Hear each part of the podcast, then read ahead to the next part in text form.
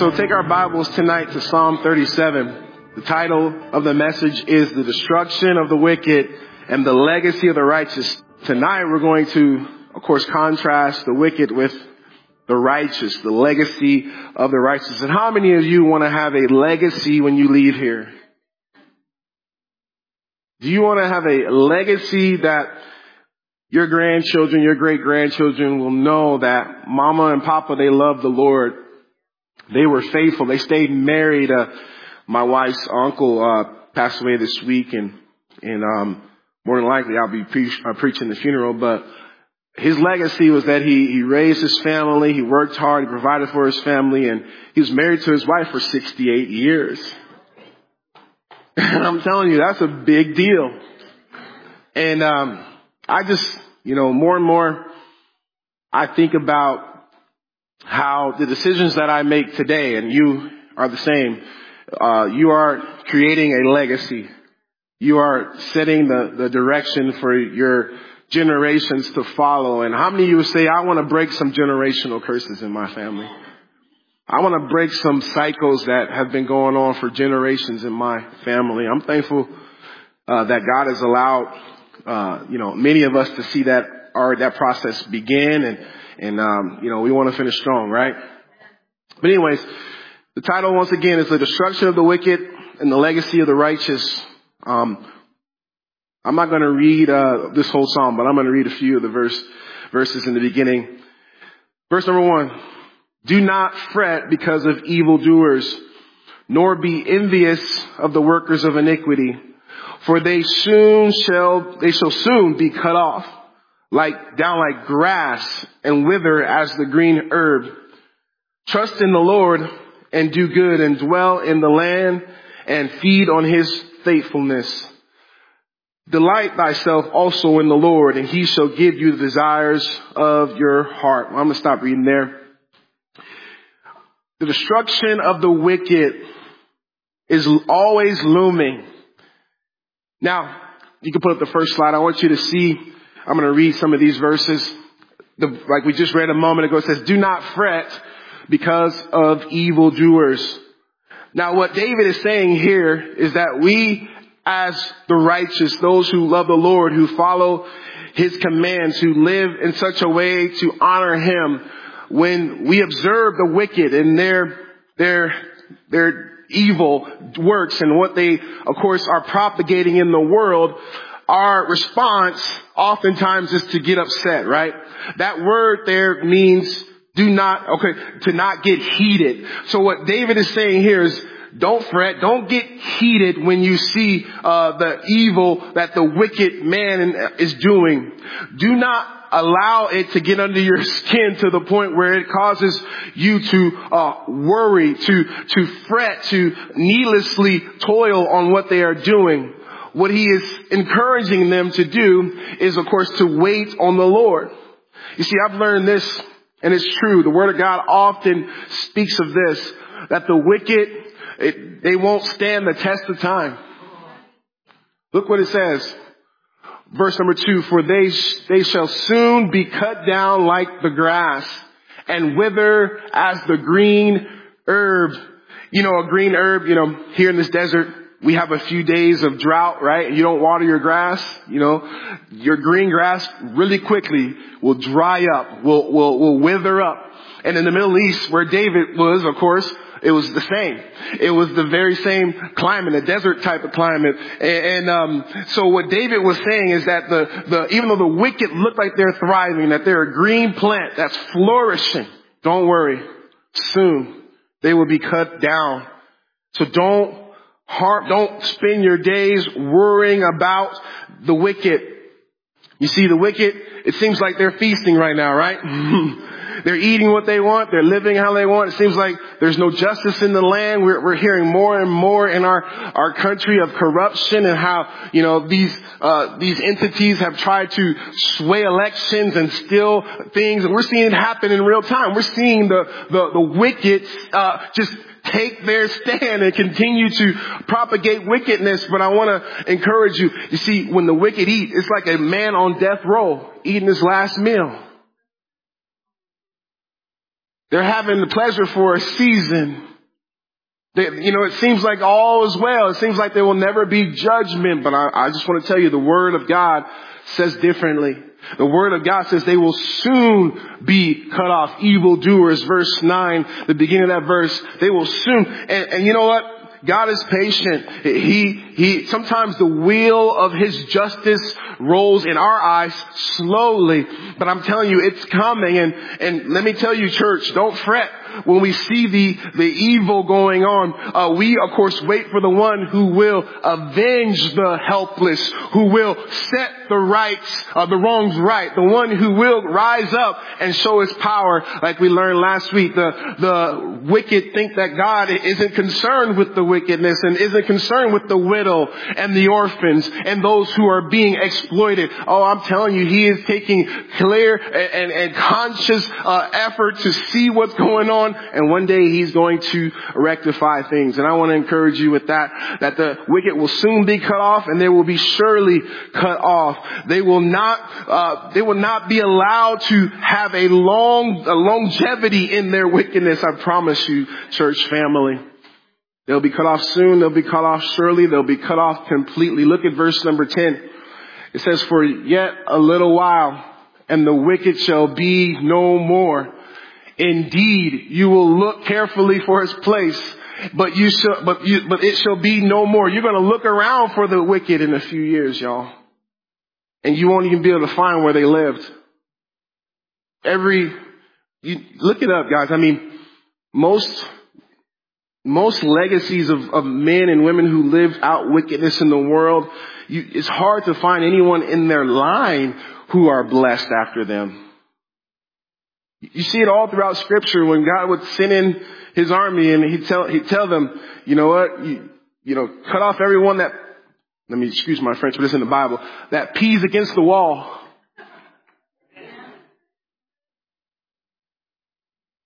He, he said, cut it off, and and you'll see it. They'll be erased from from uh from the future. There will not be a lasting legacy, as we'll see in a moment, that of course the righteous will have.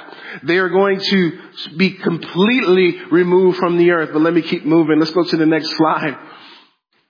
The wicked, they of course, they're known for their scheming against the just. Look at verse twelve. They hate the righteous. The wicked plots against the just, and he gnashes at him with his teeth. There's a hatred towards those who will stand for righteousness, those who love the Lord, those who uh, live justly in the land. Have you sensed that over the days uh, recently? It seems like the hatred for that which is holy is rising in this nation. And we're going to be enemy number one pretty soon. Those who stand for the Bible, for the truths found in it. And, and it's nothing new. You see, there's nothing new under the sun. There's always been wickedness and, and men and women who enjoy it and who thrive under it, who, who seemingly do everything they can to propagate truth, but they always are in opposition to uh, the, the righteous. And I, I've come to find it, you know, confirming in my life when, when the demons on people start to try to rile me up, when the attacks, the spiritual attacks come, and when I'm in the gym and it just seems like this person has it out for me. There's always that, and I just take it for what it is. I know it. Uh, the devil doesn't like the anointing on my life. He doesn't like that I stand for the, the gospel of Jesus Christ. He doesn't like it for you either. So I'd be worried if you never are under spiritual attack. Might be that you aren't a, a warrior. It might be that you aren't, you aren't a threat to the, the kingdom of darkness. It might be that you're on cruise control. You're just going through life. You know, David was able to, of course, win many battles for God. He was on the, uh, of course, the victorious side. They said, Saul, you killed your thousands, but David, his ten thousands. And I'm telling you, if you're going to be a man or woman or God, of God, you're going to be in battle. And the wicked, they're going to hate us. They're going to scheme against us. They're going to desire to destroy us. Look at verse fourteen. The wicked have drawn the sword and have bent their bow to cast down the poor and needy, to slay those who are of an upright conduct. You see, they're going to do everything they can to assassinate us. Today, they'll do so uh through labeling you names, calling you things, trying to cancel you because you stand for the truth uh, of the Word of God. And I'm telling you, it's it's the weapons of our warfare. They're not carnal, but I'm telling you, uh, the spiritual warfare that we're in, it's it's nothing different. It's nothing new. We are going to be the target of the enemy's attacks, and he's going to desire to uh, destroy us, to put us down and to shut us up. But I'm telling you, he can't. Greater is you, greater is he that is in you than he that is in the world. I always remind myself of this. I remind myself of that I'm a child of the King, that even though the wicked plot and scheme and, and want to put us down, they can't. And it goes on. It says that the their plans will backfire. Their plans will, look at verse fifteen, y'all. I'm moving fast. There's a lot tonight. Their sword shall enter their own heart, and their bows shall be broken. You see, it's kind of, it's kind of funny, but the, the traps and the, and the weapons that they try to use against us, the righteous, will be the same ones that uh, destroy them. I, I'm thinking about, of course, when, uh, oh, was it, uh, I'm forgetting, was it Esther? Yes. When they were going to try to, or, or when they, were, they had the plan, I'm forgetting his name. Haman, yes, thank you. Haman had the plan to eradicate the Jews. And, of course, uh he was, of course, scheming to have this happen. But God, of course, raised up Esther and and the same, uh the same, uh you know, hanging instrument that he thought he was going to have the Jews killed on is where he hung. And I'm just telling you, this is true. God will have the final say. We will not be destroyed. God's people will always rise up, even in persecution. I've seen it. And I'm telling you that the times are coming where we're going to have to have our faiths secure in the fact that, yes, it may get difficult here in this country to be a Christian. Yes, it may cause you to lose maybe employment for a while. Yes, it may cause you to have to, to make some lifestyle changes. But let me, let me tell you, in the end, we win. We win. And the weapons that they're using against us will ultimately be to their end, ultimately destroying. Let's go to the next slide. I want you to just see it once again, the wicked's end. They will be broken down. The arms of the wicked shall be broken. I want you to see it. Verse twenty, but the wicked shall perish, and the enemies of the Lord, like the splendor of the metal, shall vanish into smoke. They shall vanish away. I'm telling you, it's going to be just like that. They're going to disappear. They'll be broken down and disappear. Verse twenty-one, it says, the wicked borrows and does not repay. Their, their finances will be, their money will become funny. They won't even be able to pay back what they borrowed. And of course, this is speaking, of course, about the, the character of the of the wicked. They don't keep their word. They don't repay what they borrow. And, and of course, we as God's people, we should have a different testimony. Amen. Verse twenty-two, but those cursed by him shall be cut off. I just want you to see it. David says it many different ways in this psalm, that the wicked who, who are plotting against the righteous, those who hate God and, and the knowledge of him, they will soon be cut off. They will be removed from the earth. The destruction of the wick, the wicked, it is the, it is as sure as the sun will come up tomorrow. God, of course, will execute his promises. And I want you to just grasp that tonight. Don't live defeated. Don't live in fear. Don't live fretting and worry. Don't let it uh, ruin your day tomorrow when you see the headlines, when you see the uh, the wickedness that is being uh, promoted. I'm telling you, don't let it get under your skin, because God will have the final say. The destruction of the wickedness. But I want you to see, secondly, tonight, the destiny of the righteous. The destiny of the righteous. Now, I broke this up. I want you to go to the next slide. There you are. The righteous. Look at, look at the pattern of the righteous I see. Look, verse number three. The Bible says this. It says that they trust in the Lord and do good. Dwell in the land and feed on his faithfulness. Delight yourself also in the Lord, and he will give you the desires of your heart. Commit your way to the Lord and trust in him also. Let me just unpack those for a moment here. The pattern of the righteous is one that trusts in the Lord. Are you trusting in your stock market or your retirement? Are you trusting in your cryptocurrency account tonight? Are you trusting in your job or whatever it might be? Oh, how many of you guys have realized over the last year or two that you can't put your trust in any of that? Some trust in chariots. Some trust in, but I trust in the name of the Lord. My hope is built on nothing less than Jesus Christ and His righteousness. I'm telling you, uh, my future is bright, not because of the fiscal, uh, you know, projections of next year. My future is bright because of whom I belong to. Do you believe that? When we start to get hungry, I was in Costco the last three days and there haven't been any eggs on the shelf. I'm telling you, it's coming, y'all. But we're still blessed, right? I'm still blessed.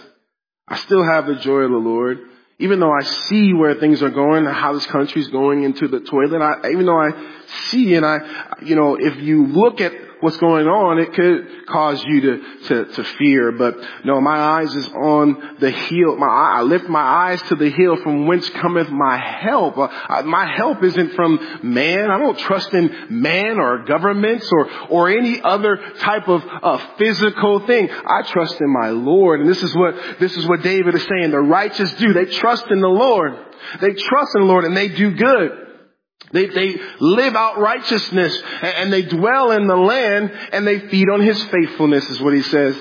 Oh, His faithfulness is great, isn't it? And it's new every morning. You know, there's going to be fresh faithfulness for us in the morning tomorrow if we wake up, right? Amen. Like the manna that would, would fall on the ground for those Israelites. I'm telling you, for those Hebrews in the wilderness, I'm telling you, that's what we have to get focused on. God, I trust your faithfulness. I trust your provision. I trust your power. I don't trust in the things that I can see or what I can conjure up on my own ability. I trust you, Lord. The righteous trust Him. But not only do they trust Him, they delight in Him. Is He your delight tonight? It says, delight yourself also in the Lord, and He shall give you the desires of your hearts. Our one commentary said this, ex- that that means to expect all happiness from Him and to seek it in Him. I've said this many times, that the only thing in our lives that can't be taken from us is, is God, is Jesus. So is He, if He is our ultimate source of joy, then we are secure even when things around us begin to unravel. And you guys understand that our lives, you know, it's so fragile. Things in our lives, our health, our, our families, everything else in this world is really fragile. But only the foundation of Jesus Christ will stand the test of time. And so if He is what we delight in, then we are secure. Your joy is secure in Him. And, um, I hate to just hit this over the head again, but I think many Christians do not delight in God because they do not know Him very well. The reason why they don't know Him very well is because they don't spend much time with Him. Oh, the more I get to know Him, the more I find Him to be sweeter than honey, fresh out of the comb. The more I find Him to be good, the more I find uh just to love about Him, the more I seek Him. Oh, the more I get to know Him. Oh, He is altogether lovely. Do you believe that? I'm telling you, He's my joy. I thought, you know, like some of you, oh, once I got married, oh man, it'll be perfect. It'll be great, you know. But I found out I'm a sinner. I found out things about myself, you know. I thought, oh man, we start having kids. Oh, we're just going to have that white picket fence and, you know, the, the American dream and, you know, things are just going to be great. And I found out things aren't always peachy when you have five kids. Sometimes it's frustrating, you know, and I found out, you know, it's not found in material or, or relational, uh, relationships. It's uh, my joy is found in the perfect one. He's perfection, y'all. There's nothing that you need that you won't find in Jesus. Do you believe that? Is He at the center of your, your, your life? Do you delight in Him? And I've learned that, that the pattern is this. Once we delight in Him first, then He can trust us to give us the desires of our heart. You see, once you get close to Jesus, you can't help but, but be, become like him. You see, David was a man after God's own heart. David spent much time in the presence of God, in solitude with God, and, and searching God, and worshiping God, and writing songs for God. David was immersed in God. So his heart was being fashioned into the image of his father. And I'm telling you, your children, they have a lot of your tendencies, don't they? They're not just like you, but the more time they spend, the more influence that you have in their lives, of course. And that is why, uh, you know, David was like his father in heaven, because he spent time Time in his ple- in his presence, and he found pleasure in his presence. And many Christians don't find pleasure in his presence because they don't spend the time with him. They found it somewhere else. They're more fulfilled in in the hobby, or with the boyfriend, or in the entertainment, or whatever you want to put in the blank. But David said, delight the righteous. They delight in the Lord. And they also, but I want to just say this. It's okay to find delight in other joys and pleasures that God has provided. You notice David's language was delight yourself in the Lord, also in the Lord, excuse me. So there is nothing wrong with delighting yourself in your family, in a good meal, a good, you know, time spent on vacation. There's nothing wrong with that. I'm not preaching this, um, you know, we're ultra spiritual that we don't have fun in the world. I find it to be true that Christians, we should be the most, uh, in having the most fun, because we know the King of Kings. And then that joy is going to, of course, impact the atmosphere of our homes. It's going to impact, you know, where we work. People should, we should have infectious joy, shouldn't we? And we should have fun. Make memories with your family. I want to tell you this. Jesus, as you study his life, he took time to go to weddings when he got invited. He took time, of course, as we were learning, he, he went to Mary, Lazarus, and Martha's home. And he, he, he had times of fellowship. And I want to tell you, some of you Christians, you're, you're, you're just so isolated. You don't want to let anybody in your life. You don't want anyone speaking into your life. You, you, you, as soon as I, I see it all the time, I'm out and about, you know, and, you know, it seems like I run into like so many church members, you know, at Costco, right? And, uh, some of them I've never seen this side of heaven. Like, they're like, I just heard your voice and I recognize you. I'm like, oh, what's your name? I've never, I've never met you. And, uh, you know, and it's just, it's just funny to me. Like, uh, you know, some people, after we say amen, or right before we say amen, they're out of those doors in their car, and they don't want anything to do with the body. And I don't, I don't understand that. We have to take two cars, because I, I, I stay in here, you know, and talk to you guys, you know, too long sometimes. You know, the ushers are cutting off the lights on us.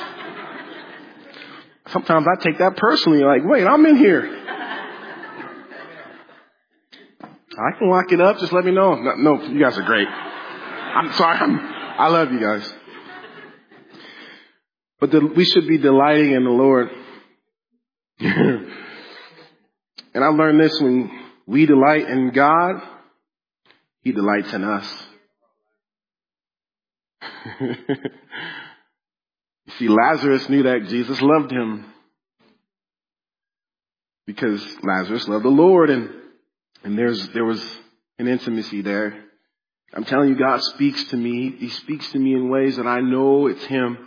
He, he does little things to bless me, uh, that I know it's from him. And I know he heard my prayer. And I, I know that he's in my day to day. And we're going to see later on that the, the steps of a good man, a righteous man, and I know none of us are good. We're all filthy sinners, but in Christ we're declared righteous. But the Bible says the steps of a good man, we're going to see, are ordered by the Lord. And God is going to direct you. The Bible says trust in the Lord with all, uh, with trust, and, and you, you lean not into to your own understanding, and in all your your paths acknowledge him, and he should, and all your ways acknowledge him, and he will direct your path. I'm trying to get there. He's going to direct your life. He's going to put you in that place where you're going to get the promotion. He's going to put you in that place where you're going to be able to be a blessing to someone. He's going to direct you. He's going to show his favor on your life. The pattern of the righteous: we trust in the Lord, and we delight in the Lord, and we commit our way to the Lord. Look at it, verse number five. Commit your way to the Lord, Trust in him also. Once again, I'm saying, God, I trust you. You lead me where you desire to, to have me. God, I commit my way to you. I am yours. Use me as you please, Lord. And that's the, the, the way that the righteous should live. Are we committing our ways to the Lord? Is everything in our lives centered around, is this bringing God glory? Is this what he would have for me to do? Is this what he would have me to say right now? Is this how I should respond to the situation? God, I'm committing my way to you. But I want you to see verse number six. We are favored by God, the righteous. Look at this. He says, he shall bring forth your righteousness as a light. He's going to lift you up. He's going to bring forth your righteousness and, and your justice as new, as noonday. God is going to shine the light on you when you commit your way to him, when you delight in him, when you trust in him. God is going to elevate you. God is going to put you in a place where you can shine. He's going to, he's going to bring forth your light, uh, so that the world and, and those around you will know that you are his and that, uh, you know, that he's blessed you. What did it say about David? He behaved himself wisely and everybody knew that the hand of his God was on him. Everybody knew who David belonged to. Everybody knew that uh, God had blessed David. Uh, it was evident in his life that the presence of God was there. Joseph, the same, and all throughout Scripture, we see men and women who commit their lives to God and live for him no matter the circumstance, and God blesses them. I just want to tell someone in here tonight, it may seem like you're just spinning your wheels in life. You're not getting anywhere. You're not fulfilled. You're not, you don't have peace and joy. Commit your life to God. Give it to him. Just sign it over. Say, God, I know you can do more with my life than I could ever do. And have your way. Oh, I'm telling you, there's so much peace and contentment found in that. In the will of God, you'll see his favor, no doubt. Let's go to the next slide. The pattern of the righteous, they rest in the Lord. They rest in the Lord. Look at it, it says, rest in the Lord and wait patiently for him. Do not fret because of him who prospers in his way, because of the man who brings wicked schemes to pass. So I want you to just get that first portion of that. We, we rest in the Lord and we wait on the Lord. Waiting time isn't wasting time. And when you rest in God, and when you're, you're, you're, you're, you're in a good position, when you're trusting him and you're resting in him and all that he has promised, I'm telling you, that's the best place you can be. That's the best sleep you'll ever get. How many of you pillow your head at night and you're not worried about what's going to happen? I'm telling you, God gives me sweet rest. It doesn't matter what the news headline says. The Bible says that he gives his beloved sleep. He gives rest. He rejuvenates the inner man, even though the outer man perishing. I'm telling you, this is practical, guys. This is practical. I'm telling you, some of you, you, you, you resorted to sleeping pills because you don't rest in the Lord. You're wringing your hands at night, wondering how you're going to pay that and do this. And you're not resting in the Lord. And I'm just going to encourage you, come and bring whatever is causing you to be anxious to the to the throne of grace tonight. Come to the altar tonight. Lay it down. I, I know I'm talking to some people right now who are going through a lot, but you can rest in the Lord. You can trust him. You can just wait and see what he will do when he sees your faith. I, I shared this a few months ago, but I lost my wallet. I was at a store, and, and um let me tell you, I looked I looked for a good while. I went back into the store I was at, and I had them look at the cameras, and And I just thought, man, this is, man, this is bad, but God, this isn't going to ruin my day. I trust you. You know, I did what I had to do. I had to call the credit card company and company and, the, you know, the bank. And anyways, I went on with the day. And, um, sure enough, about two hours later, I hear a knock at the door. And I was like, you expecting someone, honey? And she's like, no. And so I go and I, I open the door, and it's a, a young lady. And she's like, hey, um, I found your wallet. And she said this, she said, I lost my wallet about a month ago, And um, I never got it back. And I knew how that felt. And so she, she drove all the way from Palmdale and she brought it to my house. I gave her a big hug, gave her money for gas. And, and I said, thank you, Lord. I told my kids, look at God, children. And I believe, you know, if it would have been a different person, you know, different story. But God, even in our absentee mind, even in our rush and our, you know, some, I've always been that way. You know, I, I would lose my head if it wasn't attached to me. I'm going to be honest with you. And, um, but God was so gracious to me in that situation. And that's just a small one. But I'm telling you, we've got to have our lives just immersed in that. That God, I trust you. You see, in this time, you had to trust God for rain to have crops. You had to trust God for a good harvest. You had to trust. You couldn't just swipe a card like we can. I'm telling you, you had to trust God when you got sick. I'm telling you, it was a whole different time in the world. And I'm afraid that we in America, we've become so dependent and we put our faith and our trust in so many other things apart from God. And so when it comes to those situations where only if God shows up, we'll make it through it. We don't have the faith to sustain us. We, we crumble. And I'm telling you, we've got to get back to being the people who are defined by our faith, that we rest and we wait on the Lord.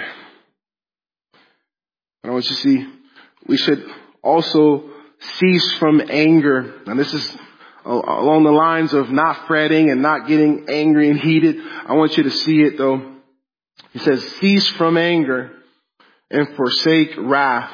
Do not fret. He says it again. It only causes harm. David said, righteous man, you should not be a wrathful person. You should cease from anger. Some of you men in this room, you can fly off a handle really easy, right? You you have an anger issue and you have a wrath issue, and your your kids and your family know it well. They know when to walk on eggshells. And I'm telling you, this is not The, the, the, the way a righteous man should live. A righteous man uh, should be filled with grace. We're going to see in just a moment that we should, we should walk in the Spirit so we are not fulfilling the urges of the flesh. And I want to just encourage some of you men tonight to cease from anger, to cease from having that quick temper, to, to forsake wrath in your life, to be a man who is known for his meekness. And I want to encourage you and remind you that meekness is not weakness. When you don't say something, when you could destroy that person, when you don't respond it with the same energy, when your spouse says something to push your button, I'm telling you, that's not weakness. That is strength. And ask God for that grace. I'm asking God for that grace every day of my life, so that I can honor him, so that I can leave the legacy. Preached a funeral for a man here a few weeks ago, and he wasn't a church guy, but let me tell you, I was convicted with the testimony of his wife and his daughters. They said, I can't remember one time my dad losing his temper with me. I can't remember one time my dad yelling at me. I can't remember one time where he just flew off the handle. They said he was the most gracious person they ever knew. He, even when he had to discipline, he would do so gently. Are we that way? And I, I just want to encourage us, men, to seek more of God so that we can put off wrath. And so the righteous, the pattern of the righteous, but I want you to see the legacy of the righteous. Look at verse number eleven. Let's go to the next slide. It says, but the meek, remember I was just talking about the meek, right? The meek shall inherit the earth and shall delight themselves in the abundance of peace. You see, the legacy of the righteous, that they will inherit the earth, the meek.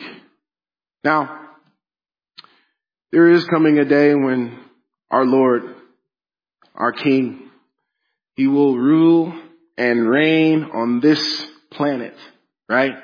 And I truly believe This is a reference to that millennial kingdom that the meek will inherit the earth. Do you guys understand that scripture clearly outlines that you and I, the saints, that we will rule and reign with him? And I don't know about you, that is something that I look forward to. I look forward to wherever Jesus assigns me. I'm hoping it's somewhere near the shore. Some of you are going to get, you're going to get Palmdale. You're going to, some of you are going to get Lake L A. I'm just messing with you. But for a thousand literal years, Jesus will reign. He'll reign from Jerusalem. He'll sit on the throne of David. He will execute judgment with a rod iron. He's going to, he's going to, um, he's, it's going to be a perfect rule. And I, so what he's saying is that those right now who are meek, who wait on the Lord, who trust in the Lord, who, who are, are, are, are resting in the Lord, who are living out uh, his righteousness, there will one day be a day when they inherit the earth. Will they rule and reign the earth? And no one will be able to take it from you. No one will be able to usurp you. No one will be able to remove you, because Jesus would have been the one who set us up in our positions. And I want to encourage you guys with that. Maybe this side, maybe right now in life, you, you seemingly haven't accomplished much. You don't own much. You don't, I mean, you don't have a lot to, to show in the world's eyes for your, for your existence. But I'm telling you, if you are in Christ, there is coming a day where you will put on your royal garments with Jesus, and you and I will rule and reign with him. But I want you to see not only the legacy of that in the future, but while we are on earth, we are blessed. Look at verse sixteen. It says, a little that a righteous man has is better than the riches of many wicked. God will bless even our little.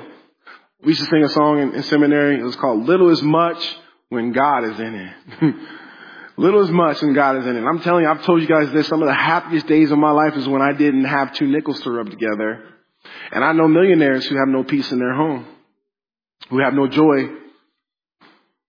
who have no uh, lasting, uh, you know, just pleasure, because it gets old. When you can buy everything, it gets old, you know. it, it doesn't.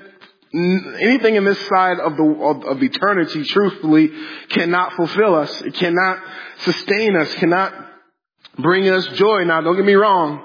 If one of you wanted to park that brand new Shelby, you know, Mustang, Jeep, you know, whatever it is in my for Christmas, hey, I'll be happy for a few years with that. But I'm telling you, it'll get dented. Knowing me, I'll go too fast, get a ticket, you know, or, you know, something like. You, the joy will wear off, you know. I remember we bought our first new car, brand new off the lot, and I should have listened to my wife. I should have listened to her, I said, and just walked away, you know. But I, I said, you know what? I've never done this. I've been, you know, I drove my same Lincoln Town car for eight years with no A C, with no heat in the winter, and, and you know what? I deserve this. I remember the day where shortly after we got it, um, somebody hit it, or, or was it my wife? I think she had a fender bender, right? And I'm telling you, the joy of that new car dissipated right then. Took it to the, the shop. They painted it. The, the bumper didn't match. You know how when your bumper gets, the bumper didn't match anymore. That we went on vacation and the A C stopped working. And I'm telling you, I was just short-lived, y'all. I'm just being honest. Like, anybody else experience things like that? But, but the legacy of the righteous is that we will experience God's blessings. And God's blessings is not dependent upon material or circumstances. I know people who have less than you and I. They live on a few dollars a month, but they have far more joy, far more peace, far more of the Spirit of God than we can ever claim to have. And I just want to remind us tonight that what our legacy should really be centered on is our love for Christ and, and his blessing that will come on our lives because of it. Look at, he says, the arm of the wicked shall be broken, but the Lord upholds, verse seventeen, the righteous. He upholds the righteous. He will bless us. He will give us all that we need in him. But I want you to see, not only will we see, uh, we inherit the earth and have blessings, but I want you to see we'll have a lasting heritage, a lasting uh inheritance. Once you see verse eighteen. And the Lord knows the days of the upright, and their inheritance shall be forever. The Lord knows the days of the upright, and their inheritance shall be forever. This is, pos- I think posterity is the word. Their inheritance shall last forever. I, I promise you, if you look at the line Of, of those who love the Lord, those who serve the Lord, those who live for the Lord, you'll see there's blessing after blessing, after generation after generation. And I'm telling you, what what God does for his beloved, it, it goes to the tenth generation. It goes to the hundredth generation. When, when God, uh, is going to bless a man, it's going to far outlive him or his kids or his children's kids. And I'm telling you, this is what we should live for. God, I want you to bless my grandkids, grandkids. I want my kids down the line to be able to point back to, you see, before daddy, oh, his dad was an alcoholic and a womanizer and he left the family and his dad did the same thing. But you see right here around after and daddy gave his heart to the Lord. I, I see after this, there's a missionary coming out of his family. Oh, I see after this, oh, there's this blessing, this pro athlete, whatever it might be. I see blessing after blessing after blessing. And this is what God has promises, promised us, that the inheritance of the righteous will last forever. Some of you, you should pray to this end that I want my legacy to be one that I was the one that God used to break those chains, to, to, to set up the future generations. And, and I'm not talking about just money-wise. I'm talking about spiritual heritage. You know, something that we all can do is leave a spiritual heritage. I may not leave my children two nickels. And I've seen, I've been at the tables. I've been, I've seen the siblings fight over what mom and dad leaves. Truthfully, I think I'm like Steve Harvey. Steve Harvey said, this isn't y'all money. This is my money. I'm going to spend as much as it as I can. That's what he said.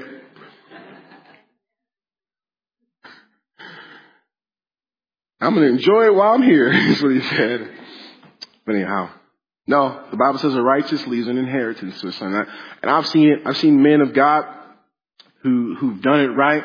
And, um, man, one of, one of my pastors, what he did for his, his sons, you know, they worked their way through college, but once they finished college, he put the down payment on their first home. And so he's given them a, a, a head start, right? He's given them a home, something that's going to have equity, something that's going to be a stability in their lives.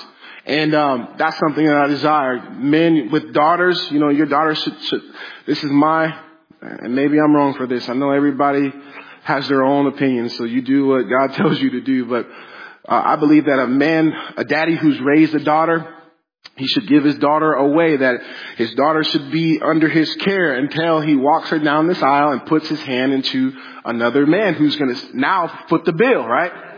I'm looking forward to that. So your daughter should be taken care of. You know, my sons, I'm, I'm, I'm, I'm going to make them work, you know, about, hopefully by the time that they're eighteen, I've done my job. So they're ready to go out and work. Nowadays, you know, people are staying home till they're thirty. And, and, and I don't know about that for a young man, but I don't know where I was going with that. Uh, a lasting inheritance. Yeah. Uh, we should leave to our families uh, a, a spiritual legacy, but I do believe on the financial side, we should uh, be wise stewards of what God has given us. Now, if I have a child who is irresponsible, who is proven not to be trustworthy, you better believe I will write them out of the living trust, or there will be stipulations, you know, but I'm telling you, we, we should desire and live such a, a way that we are able to leave a spiritual, but I do also believe a financial inheritance. So, verse eighteen, it lasts forever. a godly heritage. But I want you to see verse nineteen. God's provision will always be there. Look, they shall not be ashamed in the evil time, and in the days of famine they shall be satisfied. In the days of famine they shall be satisfied. God's provision, it will be supernatural. Even in the time where there's drought in the land, God will raise up Josephs. I truly believe it. God has oftentimes used his people to, to save the world. I'm telling you, study history. Most of the medical um, you know, discoveries and, and things of this nature, of medicine and things that broke, uh, you know, viral disease and many of those, you, you can point back to Christian scientists. I can promise you. And so we've got to hold to that. I, I, I do believe we are facing some difficult days ahead, but because we are in him, because we are his, we can know that we will have our needs met even in the famine. And I'm telling you, I've seen this to be true. I, I've seen God dress a table for me in, in, the, in the presence of my enemies. when, when people tried to sabotage me and God promoted me, I've seen God to be faithful. And I just want to encourage us tonight to, to cling to him in these difficult days. The legacy of the righteous. We'll continue this next time, but I just want to encourage each and every one of us tonight who are in Christ. Your Father, he has you. He's going to keep you. And I just want to, I want to be the one in my line that people will know that I delighted in the Lord, that he was my everything, that there was nothing that mattered more to me than to be faithful to my God. And um, the wicked, we know that their end is soon coming. So guys, don't don't get frustrated and go on a rant on Twitter, on social media tomorrow. We don't. We, that doesn't accomplish much, much, right? Get on your knees, pray about it. We should do. The, the Bible says, if good men, if, if the righteous do nothing, of course that the wicked will prevail. So I'm not saying that we just sit on our lazy boys. No, if God directs us to do something, we do it, right? But, but I want to just encourage us not to let it, don't fret. Don't get upset. Don't get angry. Don't allow it to take your joy away tomorrow that the wicked seemingly is, is prospering, because we, we know their end. It's destruction. And, and, um, instead of being upset with them, we truthfully, if we thought in that way, I think we'd pity them. We'd pray for them. We'd pray for our enemies. That's a nominal thought, right? Somebody said that, right, Phil? Pray and love those who hate us. And uh, I wouldn't wish hell upon my wish my worst enemy. And God said in his word, he's not willing that any should perish, but that all comes to repentance.